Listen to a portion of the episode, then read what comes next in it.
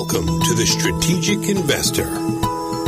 Join us as we interview some of the world's most productive asset managers and uncover sophisticated and unique investment strategies in the markets. Here is your host, Charlie Wright. Hello and welcome to Strategic Investor Radio on OCTalkRadio.net, where we bring you investment strategies you are not hearing elsewhere. We appreciate you joining us today. It's June 17th, 2016. We're visiting with Tom Florence, President, CEO of 361 Capital, exclusively focused on alternative investments. Tom, welcome to Strategic Investor Radio. Thank you, Charlie. I appreciate you having me on the show. So, Tom, I've got to begin by bragging a little bit. Uh, my wife and I's 16th grandchild showed up about four or five hours ago, healthy and strong and well. He and mom are doing well. And uh, so we are super excited. Little Theo James Garner has joined the Wright clan. Wow, what a great way to start Father's Day weekend. It is, it is. It can't get any better. He's our 16th grandsi- uh, grandchild, our 12th grandson. So we are uh, definitely ex- uh, accepting contributions to college funds for the Wright clan here, no question about it. So, Tom, let's uh, talk about you. You're the man. You uh, were the managing director of Morningstar for many years. You've had a 30 plus year storied career in the world of investments. Why don't you briefly describe your career for us? Sure, Charlie. I started uh, as an advisor with Merrill Lynch uh, out of uh, Penn State University in, in 1985, and and then uh, after a career with Merrill Lynch, I moved to Fidelity Investments and really gained a, a, an appreciation for working with investment advisors after having after having been one, and you know that led me to Morningstar, and, and it was very uh, interesting experience at Morningstar and a good experience. Uh, I got to uh, I had the privilege of working for the founder Joe Mansueto. I was on the executive management committee at Morningstar and really, I think the thing that I contributed most to Morningstar while I was there was to get them in the asset management business. Morningstar Investment Services was was created, and that was a an idea that I had and presented it to Joe. And um, today, they manage many many billions of dollars for advisors and advisor clients. And um, I did a few other things while at Morningstar, but that was probably the the most fun one hey. thing that I did. Well, congratulations, Tom. That, that has got to feel good. So tell us about 361 Capital. 361 Capital, I think you said it in the opening. We're, we're very focused on alternative investments. In fact, it's all we do today. And I think the, the thing about alternative investments is, you know, they really belong in most investors' portfolio. And that could be uh, managed futures or more than likely long short equity but they're very um, interesting investments that uh, provide diversification and they provide a ret- potential return enhancement to, to any portfolio. And what's great about what we do at 61 is we put them in a mutual fund wrapper. Um, you know, over the last 30 years, you've seen uh, alternative investments mostly be wrapped in a hedge fund wrapper, and we saw what happened uh, post Bernie Madoff, what, the challenges that hedge funds can have, and you, you don't have that those same challenges in a 40 Act mutual fund because it's a registered fund. Um, they're transparent. Um, there's a lot more that goes into really the the um, omission of, let's say, um, I would say challenges and and omission of fraud risk that you would have in, in let's say a hedge fund and that we've seen in the past. So so that's all that we focus on and and they any investor can buy them no matter, you know, uh, any size. Uh, so we have institutional clients and we have uh, you know smaller uh, individual clients and we only work with investment advisors. You know, Tom, uh, I think I've got to hand it to you for setting up uh, your funds and mutual funds. I know that uh, uh, investors, they're very familiar and comfortable with mutual funds. They have, as you say, transparency, daily liquidity. And if you say this is a mutual fund, automatically they're open to that kind of thing. Even uh, SMAs, uh, investors often are unfamiliar with separately managed accounts, want to know how this works, uh, you know, how long has this been going on, who else does this, those kinds of things. So just the fact that you do them in mutual funds, that was smart. I, I saw an article yesterday, Tom, that I wanted to bring up. Very interesting article. It was about a survey done by Bank of New York Mellon. And they surveyed 400 senior executives at institutional investment firms, plus 50 hedge fund executives and they found that institutional investors are allocating more and more of their capital to alternative strategies. Now, just think of that. Institutional investors are the smartest of the smartest. These are all professionals. They're from the best schools. They've had great experience. They're, uh, they're, they're under a requirement to perform, okay, and they are getting more and more into alternatives. But here's the interesting part the, the, the survey found that it was not as a means of diversifying risk. It was in pursuit of stronger returns in such a low interest rate environment. Is that what you're finding as well? Yes, we are, and I think uh, there's a couple points I'll touch on there, beginning with the last one. And you know, hey, we're in an environment where investors are, you know, going to be struggling in the equity markets to to see something in the you know seven percent range. And when we, we you look at where you know interest rates are, you're on a 60-40 portfolio, you know, you're talking about something that's in the four or five percent range. So, at best. You know, at, at best. And, and that's taking higher risk. Those are not corporate re- corporate uh, bond returns these days at all.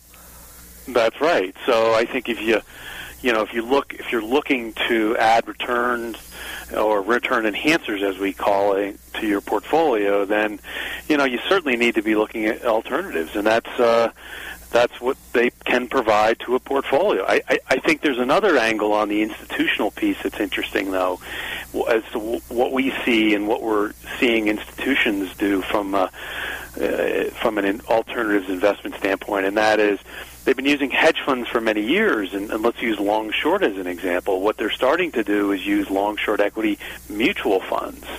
Now, why are they doing that, Charlie? They're doing it because uh, there's not a lot of liquidity in hedge funds. Okay, you have quarterly lockups and quarterly liquidity and different things that prevent you from getting access to your money. So if you're a trustee and you're sitting on a pension fund and you have all your money in long short equity hedge funds, why wouldn't you take 20% and allocate it to a mutual long short equity mutual fund that has daily liquidity that you can get ac- access to if you need be should the markets um, really become troubled? Plus, it has lower fees, right? And it and it and it has lower fees. That that that uh, uh, uh, hedge fund model of two and twenty is probably soon going to, going to become a dinosaur. Uh, investors, especially institutional investors, they're not going to be putting up with that. I, I for, without a question, and I think fees are, as we you know, we know we're in a much more competitive world today, and not only are hedge fund fees coming down, but I think mutual fund fees are as well. And I, and I'm a big fan of, uh, of of trying to create products that are in the best interest of investors. And and let's face it, um, lesser fees mean better returns for investors. So uh, I also saw recently an interview with Jack Bogle, the famed founder of uh, the famous mutual fund. Uh, tell me. Vanguard. Vanguard, right? Uh, Vanguard, and uh, he said that he does. He, has been in the investment business for sixty plus years, uh, six decades, and he said he does not see going forward the kind of returns that he has seen over that sixty-year period of time. What he sees going forward over about the next five to ten years is about a four percent return in the equities market. Now, this is from a guy who says buy and hold into a cheap index fund, and that's how you should invest. And he still believes that. But he says you now have to have very limited expectations because those expectations of 12% per year, as they've been in the past, are not going to be uh, uh realistic expectations for the future. It's going to be more like 4% per year. Well, these big institutions, they've got to pay out retirees, and 4% is not going to cut it. They know that. And for most of us, 4% doesn't cut it either in being able to retire at, at some point in our life and live like we'd like to live. So they're looking for these other opportunities. So tell us, uh, let's start with your long short strategy. Tell us how it works we have two long short strategies. Uh, one is a global long short equity strategy, and one is a domestic long short equity strategy. And and and, and they're pretty simple to explain, which is why uh, they've been a, they've done well with investors. And and really they focus on uh, low vol the low volatility anomaly, and really uh, as a big part of that is their approach and their process, which is to go long low beta stocks uh, or low volatility stocks, and short high beta or higher volatility stocks. And over time, believe it or not, Charlie, most people wouldn't think this, but low vol stocks and lower beta stocks have outperformed uh, higher volatility or higher beta, higher beta stocks. So that's what the, the, the approach is of the fund. And last year, uh, the fund, the global long short equity fund, was up close to 10% and is compared to the MSCI World Index, which was down just about 1%. Well, congratulations. Now, you guys started, I noticed, with the Global Long Short Fund, and uh, most uh, long short funds are domestic only. Why did you start with the Global? We started with the Global because of exactly what you said. Um, you know, we try to do be a little. We try to be innovative here at 361 eh, with what we do, and you know, if there's a herd and with a lot of long, domestic long short equity funds, and that's you know, there's plenty of choice there. We're going to probably go to the place where there's less choice, and there was much less choice and much less options uh, for people in the global long short equity strategy or equity world. So we also had a had a long track record uh, in that space uh, in an institutional portfolio that goes back almost seven years. So we had a good history there of strong performance in the global long short equity fund. So that's why we started with that. But of course, once you start with something and people like it, they say, "Do you have the domestic version?" So we had advisor clients uh, ask us for a domestic version, which is why we launched that about three months ago. Okay. And so tell us, is the fund net long or net short? Let's focus on the, the global. So the global is um, tries to keep pretty much of a static beta target of about 0.5, and it's 70% net long. Okay, 70% net long of 0.5. And the reason why, yeah, the reason, it's an interesting, why is it 70% net long?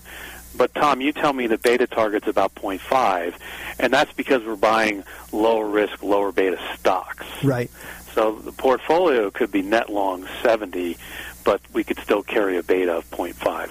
And you usually carry about how many positions for about what periods of time? So um, we'll carry a couple hundred positions, and you know the turnover in the portfolio is in excess of 100 percent. And you know we're looking, we rebalance the portfolio once a month, and look to enhance through adding stocks that now may fit our screens that uh, didn't last month, and also you know getting out of positions that may now have moved more into a, to a high beta or higher risk category. Do you ever try to make tactical moves there where you say, you know, we've had a beta of 0.5. We think that it's smarter to move forward with a beta of 0.2 uh, because we don't think the, the market's going to be that strong? No, we don't. We we keep it rel- we keep it fairly static, and you know, our, our it's a quantitative driven model and a quantitative driven process. So so we really don't try to bring in any sort of human intervention that's generally wrong in, in most cases with people. So we just really rely on our models, and we keep things pretty static at 0.5. Okay. So, Tom, uh, we need to take a short break here. We'll be right back. And when we come back, uh, let's talk about the other funds that um, 361 Capital offers. Again, we're talking with Tom Florence, President and CEO of 361 Capital. You're listening to Strategic Investor Radio on OCTalkRadio.net, and we'll be right back.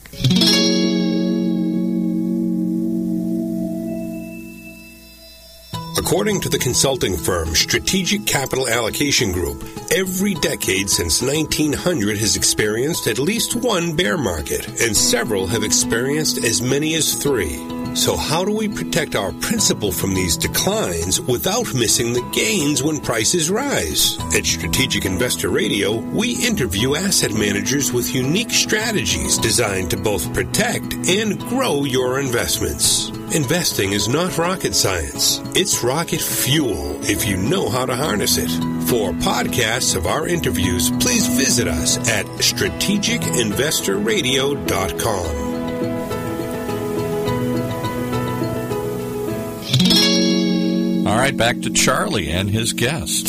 Thank you, Paul. Again, we're talking with Tom Florence, President and CEO of 361 Capital, and he talks to us from their headquarters in Denver, Colorado. So, uh, Tom, tell us about your other strategies. How many strategies do you have, and uh, describe them briefly for us? Well, we've already we've already talked about our long short equity strategies, both domestic and global. And we also offer managed futures strategies, Charlie. Uh, when I say strategies, I mean, again, both one that's domestic and one that is global. Uh, in this case, a little different than the previous with our long short equity. We launched domestic managed futures first and then launched global managed futures second. Okay, now usually when we hear, uh, when I talk to people about managed futures, they don't usually say that they're global or that they're domestic. So I'm usually presuming that they're global because of all the global markets that they work in. So are most managed futures programs global? They, they tend to have global elements and aspects to them. Ours is very different. Uh, we have a very different uh, collection of funds here, and ours are different because we are the only counter trend funds in the market. Most funds out there in the managed future space, as you know, are they're they're trend following and they include equity futures and currencies and commodities and they tend to be based over, you know, investing periods of more, you know, intermediate term. We're only investing in equity futures and we're in and out of the market on a very short-term basis. When I say short-term, I mean two to three days. And um, so, and I when I say equities in our domestic, we're invested in the Nasdaq, the Russell, uh, and the S and P 500. And in the global fund, we're invested in, in, in 11 markets, which would not only include the U.S., but would also include U, uh, Europe, the UK, and Asia. Well, that is very interesting. Most uh, in managed futures are not focused only on equities. So, without revealing too much of your secret sauce, what kind of indicators and signals do you use on such a short term basis that you have found to be productive? Well, the, the, we, we focus on price and volume as being the key indicators. But really, the thesis behind it is being a counter trend sort of makes sense that when the markets are oversold, uh, that's when we want to be buying. And when the market's overbought, that's when we want to be selling. So we look for those, our models, again, quantitatively driven, are looking for those inflection points in the market that are that are mainly driven by price and volume. Uh, is the market expensive or is the market cheap? And is volume driving you know, emotion and volatility in the market that may cause it to get too expensive, in which we want to sell, or, or too cheap, in which we want to buy. Well, that's very interesting. Does it give you some anxious moments to look at that one when you're in and out so frequently? Well, you know, uh, it's funny. I say, uh, you know, we're we're in and out. We, we actually, Charlie, we're in cash in our domestic fund roughly eighty percent of the time. Oh, really? Yeah. Oh, so okay. w- we find these, you know, sh- these short-term, these inflection points that I discussed and I mentioned. You know, they we find them, we identify them, and then we're, we're either long or we're short. Uh, so, you know, they don't come around very often, but when when they do, we certainly take advantage of them. When we're not invested, those two or three days, we're in cash. So, you know, you have a uh, a fund that you know investors like, they feel comfortable with because they're invested uh, in equity futures, something they can understand. The markets, if there's just enormous volatility in the markets going on, more than likely we're going to be in cash. So they're not concerned about you know being uh, in in really uh, roiling markets but they're going to be able to take advantage of uh, markets that are you know choppy, overbought, oversold, and that's been the success of the fund. And and believe it or not, we've had a 70% hit ratio. When I say hit ratio, I mean a 70% success uh, on our long trades. So that would mean that for every 10 trades, seven have worked and three have not. That's a pretty good ratio. Uh, that's an excellent ratio in that uh, in that space, especially when you can be very profitable and be under fifty percent uh, ratio. So. Um, congratulations on that. So, uh, only about uh, about what percentage of the time are you long? What percentage of the time are you short? So we're we're short. It's a it's a predominantly long fund. So when we're in the markets and we're long, we're in we're long about sixty-five percent of the time, and and short uh, when we're in a trade about thirty-five percent of the time. Okay. Well, very interesting. So keep going, telling us about uh, your different uh, strategies and uh, and funds.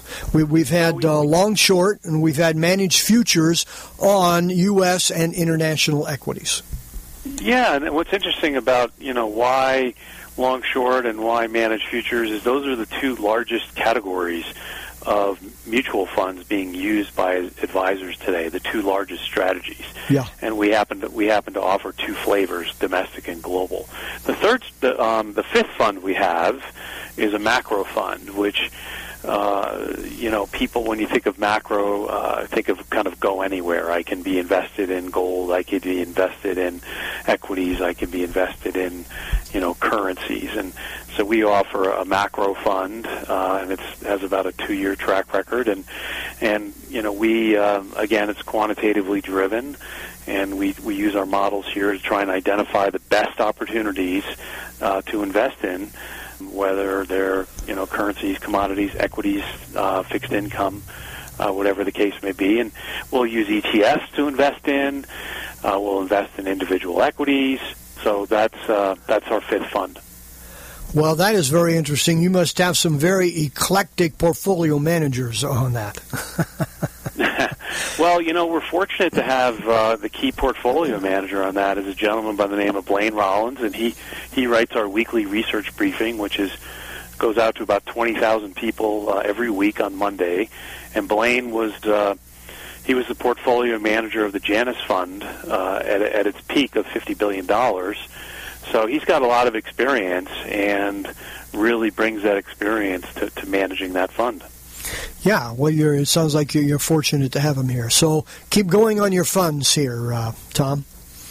So that's the five funds that we have, and and uh, you know we're gonna we're looking to add another fund this year. Uh, that would be Charlie be a multi-strategy fund, which is another very popular fund, and that's sort of the one fund fits all for for investors and advisors that aren't necessarily looking to should I pick a long short or should I pick a managed futures or should I pick a macro fund?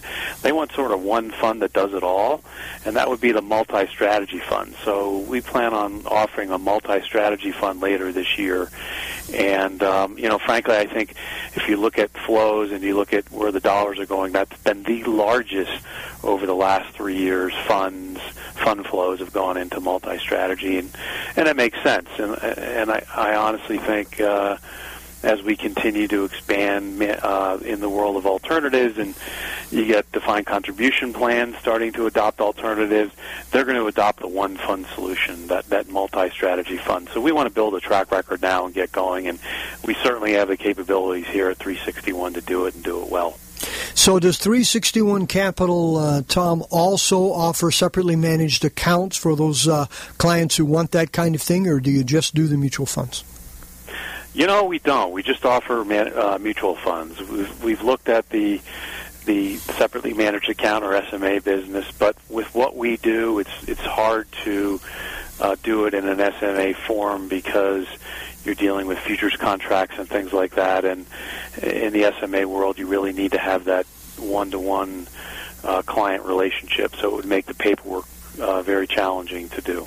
So, when you're working with advisors, I'm curious, uh, Tom, uh, what, what are the primary objections you get from advisors to go into um, alternative investments like, like the five that you guys offer? You know, the biggest challenge that we face today, Charlie, is just lack of education. Um, I just don't think that, that most advisors really understand, uh, you know, alternatives well enough uh, to where they feel comfortable using them in a client portfolio. And there was a, um, I'm going to try and dig it up here, a recent survey that was done um, for, you know, based on advisors, and they. Um, some of the key statistics I'll share with you, which are actually quite interesting, is if you think about uh, advisors, and this to their learning, right? And if you look, this is a survey that was done of advisors looking at today. The average advisor uh, today had clients uh, exposed 13% to alternatives and the survey said by 2018 they were going to have roughly 17%. So you're talking about an increase in allocation from 13 to 17%. I think that's twofold. One, get back to your point early on about needing to look for other things that can enhance a portfolio beyond just stocks and bonds. And the other thing is education. They, they're, they're learning more about them every day. Yeah, they are. We, we find that uh, from this show that advisors are learning more and more all the time here. So, Tom, uh, tell us a question we like to ask all of our guests. What keeps you awake at night? What keeps me awake at night? I think you know the the the biggest. Uh, when being a CEO of any company, I think we all share the challenge of being kept awake many nights. But um, outside of being responsible for uh, 28 employees, I think I think about the business, and what I think about the business is if alternatives do not uh, continue to grow and play the role that I think most people think they will, then that will really challenge 361 to be successful. And and what would cause that to happen? I think if you if all of a sudden we resume this 13, 14% annual bull market, uh, like Mr. Bogle referenced that we're not going to be in, but let's just say we did, uh, why would people need alternatives? They really wouldn't. They That's correct, yeah. Need, they, they, they, don't need them in those. My 2013, they didn't need them. They didn't want they them. They didn't need them. They didn't need them, didn't want them, and um, so you know that that keeps me up at night. Now, do I think that's going to happen? Absolutely not. I think just the opposite is going to happen. I'm in Mr. Bogle's camp. I, I think, uh, you know, I think equity equity returns are going to be uh, strained, and people are going to need alternative ideas, and I think that's what we bring to the table.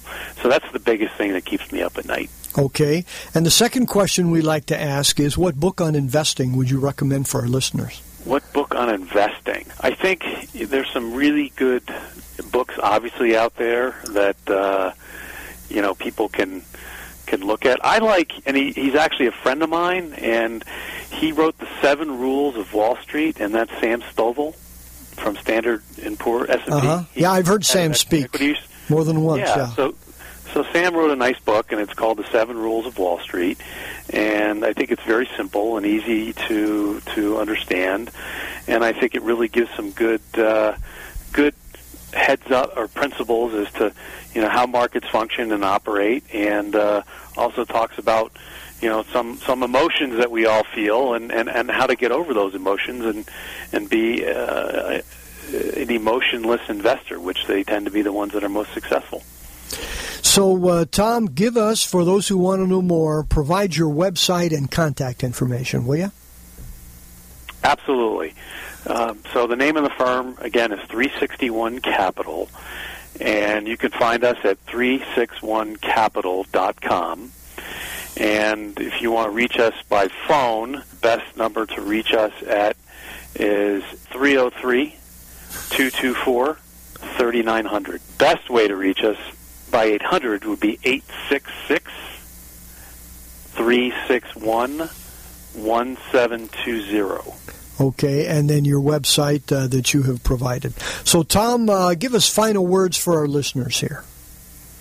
Final words would be embrace alternatives, uh, understand them as best you can, take the time to, to learn, uh, Google alternative investments. If I was going to look at one, uh, only, I would look at long short equity first.